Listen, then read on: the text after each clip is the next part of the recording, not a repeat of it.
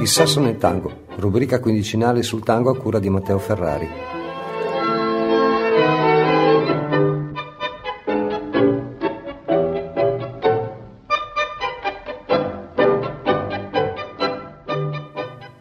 Erano le due di notte passata.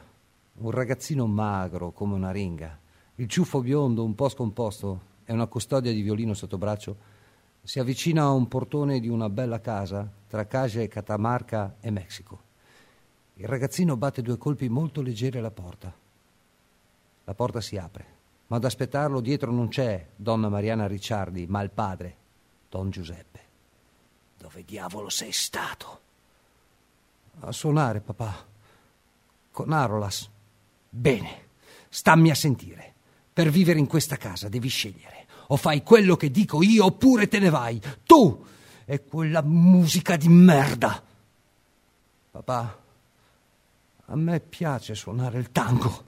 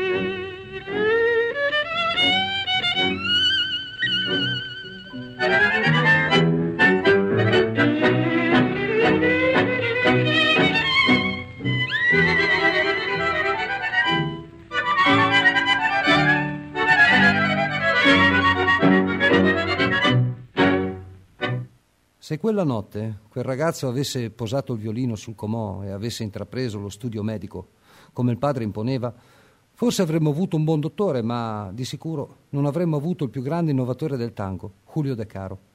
De Caro si inserisce nell'evoluzione del tango rioplatense come il capostipite della cosiddetta Guardia Nueva. In fondo, Don José, il padre, senza saperlo è stato la causa della defezione verso il tango sia di Julio che di suo fratello maggiore Francisco e anche degli altri due di cinque fratelli che aveva.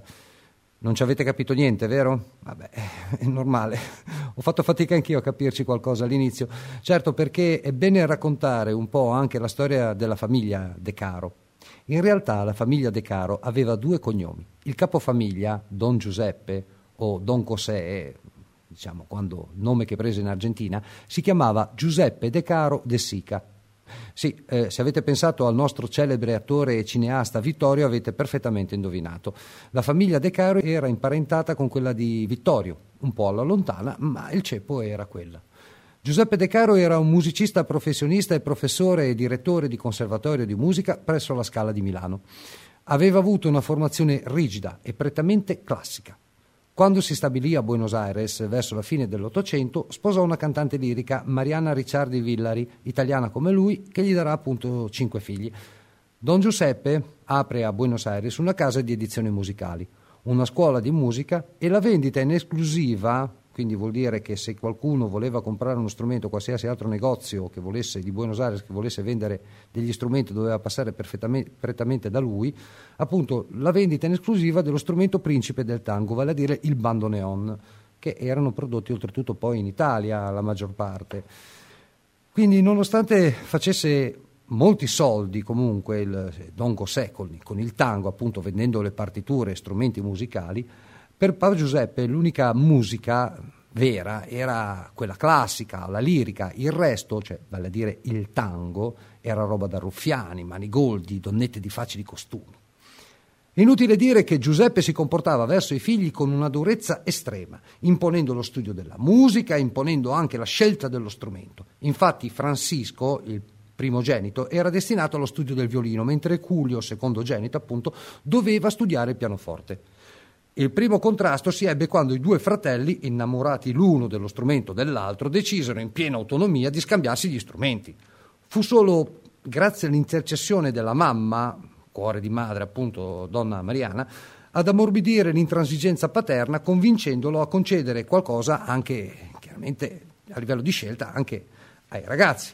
Eh, quello che il padre non concede invece, eh, appunto, i ragazzi lo fanno di nascosto. In particolare Julio, che prende in prestito gli spartiti di tango che trova nel negozio paterno e di nascosto li trascrive appunto per poi suonarli sempre di nascosto del padre.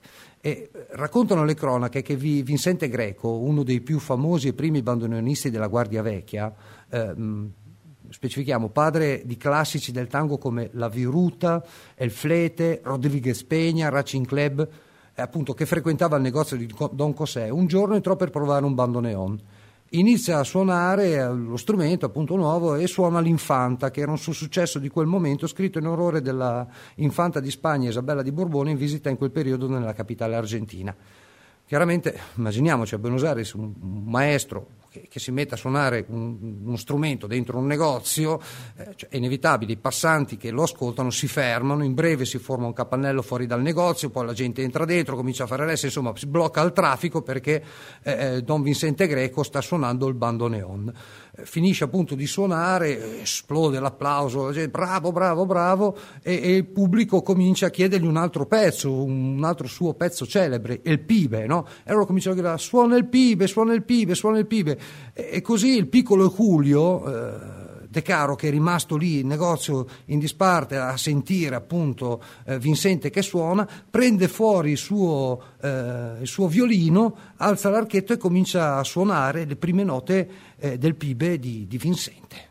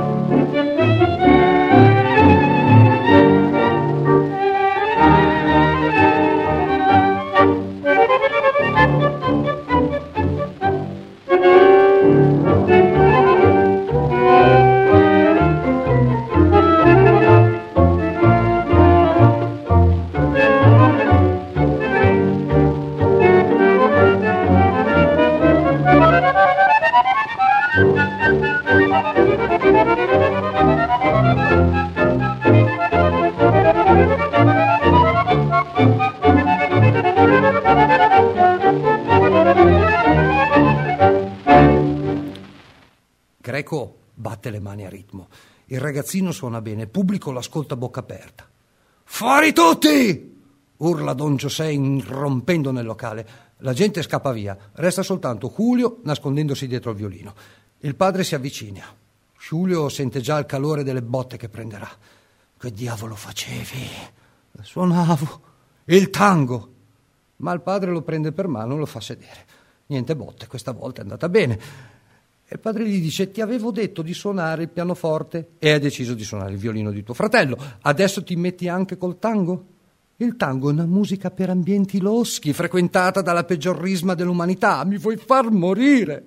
Per favore, Julio, suona Mozart, suona Bach, suona Chopin, ma per favore, niente tango. Billiken, così era soprannominato dagli amici il giovane Julio, vista la somiglianza appunto con un personaggio principale di un fumetto statunitense che in quel periodo spopolava tra i ragazzi di ogni continente, a 13 anni diventa professore di musica e può insegnare teoria, solfeggio e violino. Il padre è soddisfattissimo. Per suo figlio ha già progettato tutto, università, studi di medicina e quindi dottore. Ma Julio ama il tango. Si trova così nella cantina di un amico, di nascosto. Lui e suo fratello Francisco suonano per loro, per, gli, per i loro giovani amici, appunto i tanghi ne, non ricopia più neanche gli spartiti dal negozio, ormai li ruba direttamente e così la colpa viene, viene a ricadere su un incolpevole commesso che si trova a suo malgrado a ripagare in toto eh, gli spartiti mancanti al ferreo Don José. La vita di Julio pare quasi un romanzo d'appendice. Un giorno Ugo De Bassi, un impresario teatrale di Savona molto amico del padre, avendo un violinista della sua orchestra di operette momentaneamente indisposto e sapendo appunto degli eccezionali progressi di Julio, chiede al giovane se fosse disposto a sostituirlo. Julio accetta a patto che suo padre non deve saperne niente. Furono i primi denari, pensiamo i cinque pesos, che forse Billiken, appunto Julio De Caro, si guadagnò col suo ingegno. Bassi era in estasi per quel giovane talento. Tanto in estasi che dimenticò del patto di non dirlo al padre e andò subito a congratularsi proprio con Don José. Nemmeno le operette. Finì a pane e acqua per otto giorni. In realtà il generoso cuore di mamma provvedette a foraggiarlo di nascosto. Poi, scontata la pena, suo padre gli ricordò che la sua vita era già fissata e che come professore lui doveva solo esclusivamente suonare musica classica nelle migliori sale bonariensi.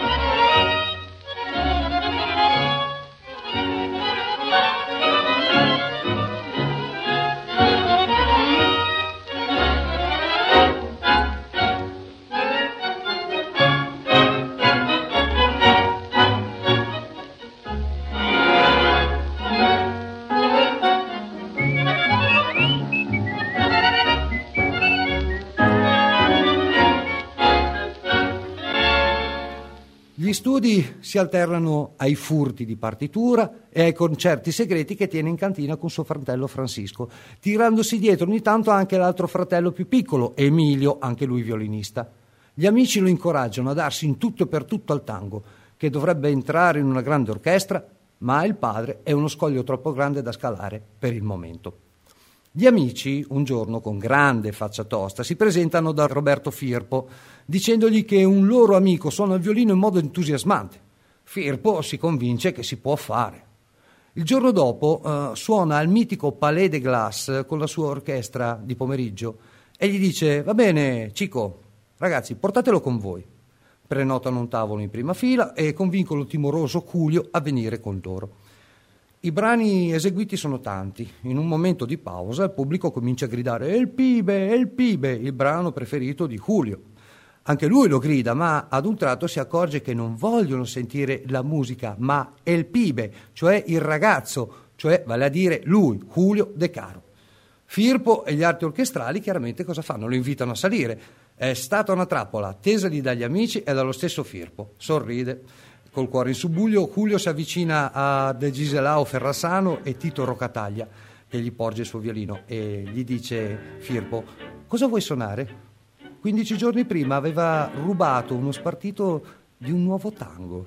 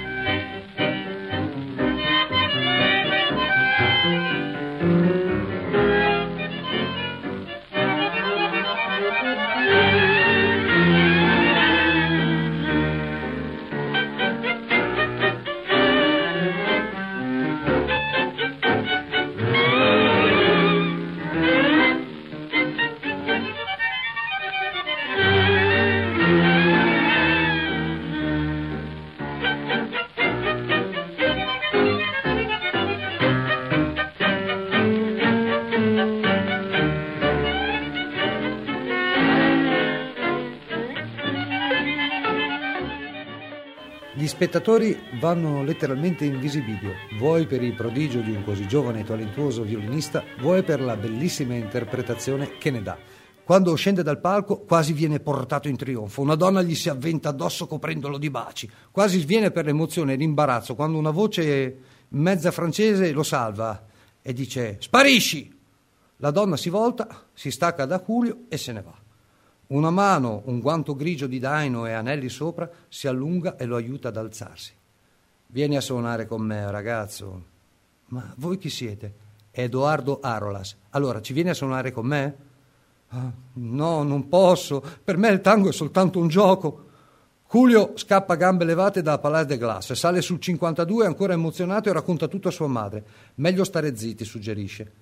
Arolas non molla. Il giorno successivo si presenta al negozio, chiede a Congosè il permesso di lasciare suonare suo figlio nella sua orchestra.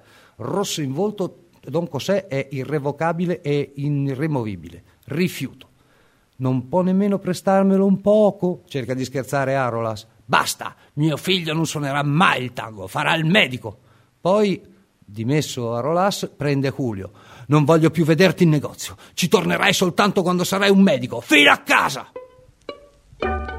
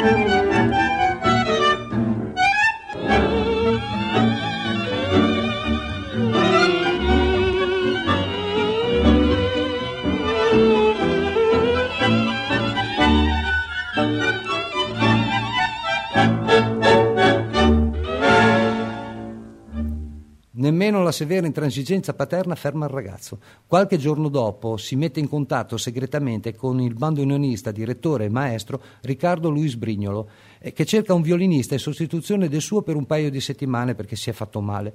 Julio Così, dopo una mh, breve audizione, viene immediatamente assunto e suona per due settimane.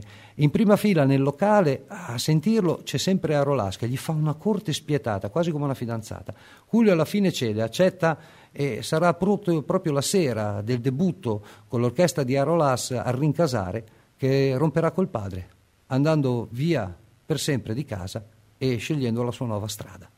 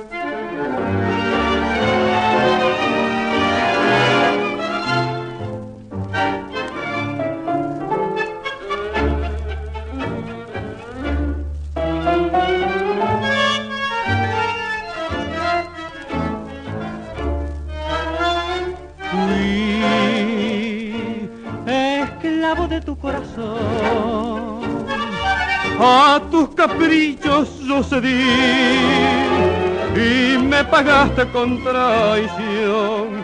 Oh, curada mi alma de esta herida, pienso que nunca he de volver a mendigar tu querer.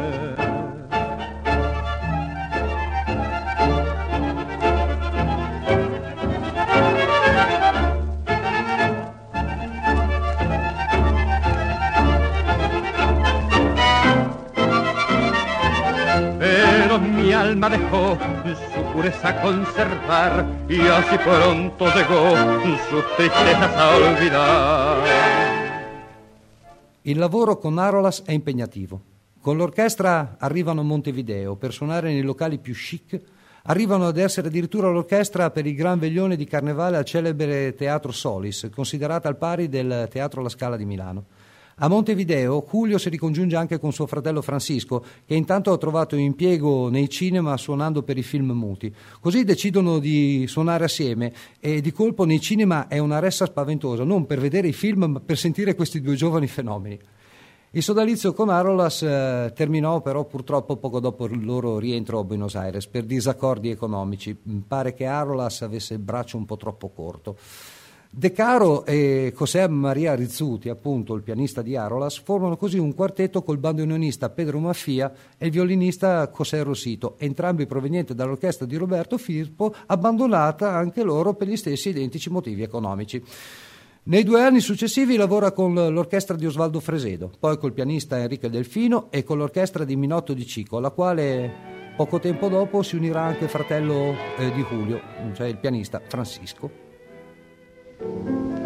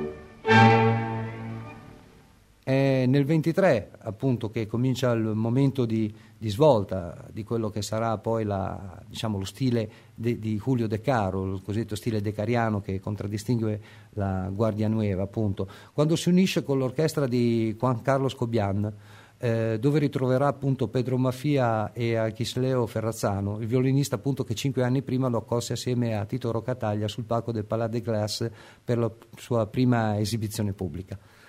Eh, appunto dicevamo che l'orchestra di Cobian in questo periodo è molto importante perché è qui che De Caro comincia a mettere le basi per quell'innovamento del tango appunto che esploderà, esploderà da lì a poco, da lì nel giro di un paio di anni.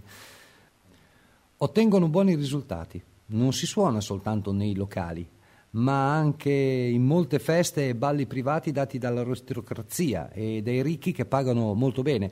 Il tango comincia a essere un tango con lo sparato inamidato, il doppio petto, insomma il farfallino. Il tango comincia a diventare molto molto molto più elegante di quanto fosse prima. Nel 1924 Julio eh, mette su un'orchestra imponente per il ballo di carnevale al Salone L'Aiglon, 20 elementi, 7 violini, 8 bandoneones, 2 pianoforti e 2 contrabbassi, inclusi il fratello Francisco al pianoforte e Emilio Alberto al violino. Se avete fatto i conti bene sono 19, il ventesimo si aggiungerà di lì a poco per, per un disaccordo temporaneo che appunto De Caro ebbe con Maffia eh, che aveva minacciato di lasciare il progetto a qualche giorno dal debutto, tutto perché su un giornale era comparso l'orchestra di Julio De Caro, mentre invece avevano deciso che l'orchestra eh, sarebbe stata semplicemente diretta da De Caro, praticamente fu un errore che fece l'editore, eh, non assolutamente voluta da, da De Caro. E comunque quel ventesimo elemento che si aggiungerà è un giovane bandoneonista praticamente sconosciuto che si chiama Pedro, Pedro Lorenz.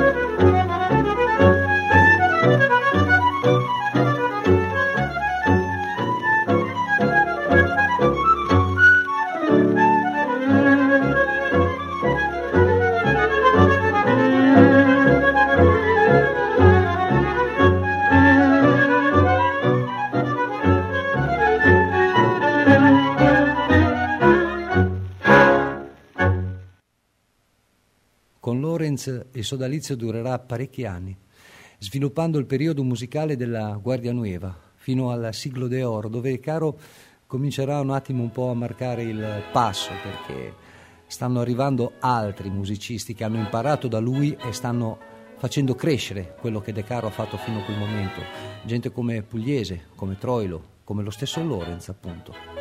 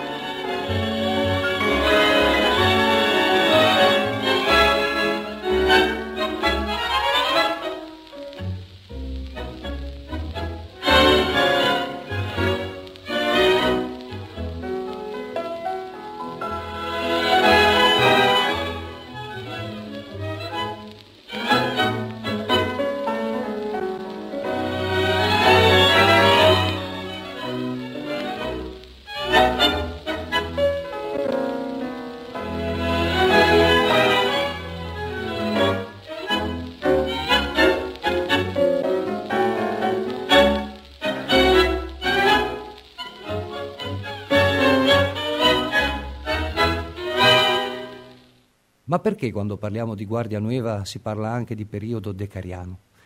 L'importanza di Julio De Caro per il periodo che va dal 1920-25 fino al 40 del secolo scorso è importantissimo perché De Caro introduce nel tango tutte quelle dinamiche e tecniche proprie della musica classica.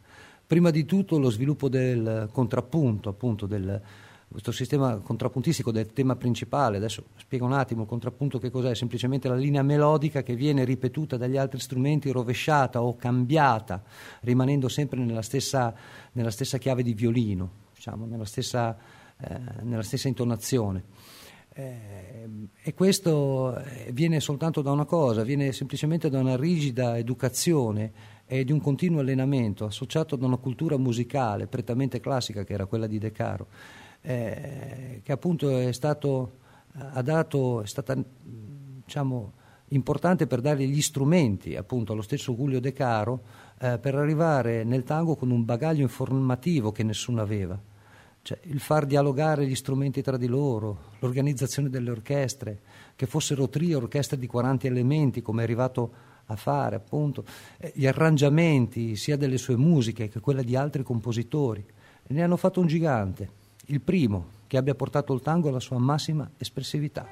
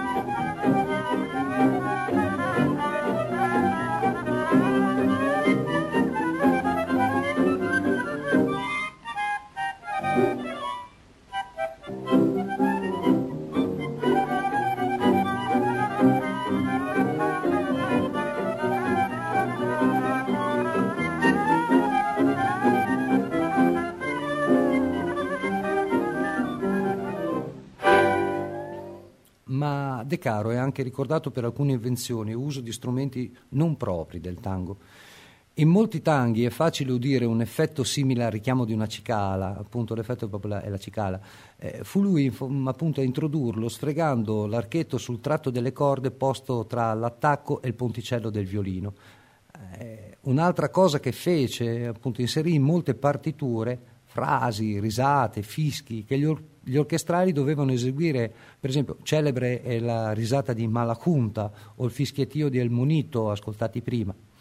Una cosa che lo contraddistinse tra le tante, appunto, è stato anche l'uso di uno strumento un po' particolare, sempre un violino, però era chiamato il violin corneta il violino cornetta, appunto, era un violino senza cassa armonica e con una specie di scatola, tipo un barattolo eh, metallico cilindrico, a cui era attaccata una tromba molto simile a quella dei grammofoni. Il suono che ne usciva fuori era amplificato e ne usciva fuori più nasale, metallico, appunto, mm, era un suono che ne fece proprio il marchio di fabbrica di De Caro, appunto Julio De Caro e il suo famoso violin cornetta. De Caro si ritira dalla direzione d'orchestra nel 1954. Ricomparirà soltanto l'11 settembre del 1977, giorno del suo compleanno, e guarda caso anche quello di Gardel, che da quell'anno verrà dichiarata giornata mondiale del tango. Si ritrovano tutti quanti al Luna Park di Buenos Aires, dove in 15.000 persone gli canteranno il buon compleanno. Morirà tre anni più tardi, nella sua casa di Mar del Plata, l'11 marzo del 1980. Riposa al cimitero della Chacarita a Buenos Aires, a fianco di suo fratello Francisco. E in questa puntata abbiamo ascoltato appunto praticamente la maggior parte dei brani di Julio De Caro e qualcuno anche non suo, però di suo arrangiamento. Comunque avete ascoltato Malapinta, El Pibe, eh, El Monito, la Comparsita, appunto, che non è di Julio De Caro, Bodé, Boedo, eh, Mi Dolor, Loca Boemia, Malajunta, Copacabana, Amurado e adesso vi eh, lascio con l'ultimo brano, appunto sempre di Julio De Caro, che si chiama Todo Corazón.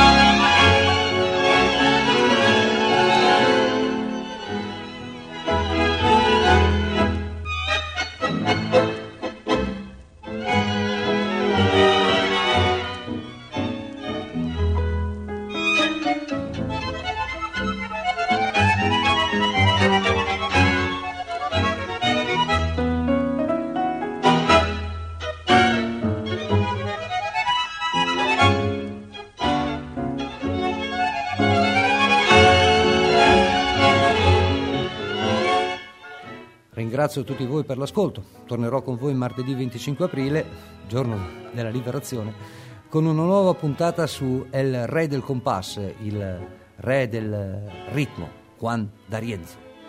Questa puntata potete riascoltarla in replica venerdì 28 aprile, 5 maggio alle ore 11 e martedì 2 maggio alle ore 15, nonché chiaramente in podcast quando sarà caricata, appunto sul sito frequenzapennino.com dove tra l'altro potete trovare tutti i contenuti web, il palinsesto completo, le pagine degli altri programmi, gli speaker di radiofrequenza Appennino. Ecco, a tutti voi buona giornata come sempre da Matteo e buon tango a tutti.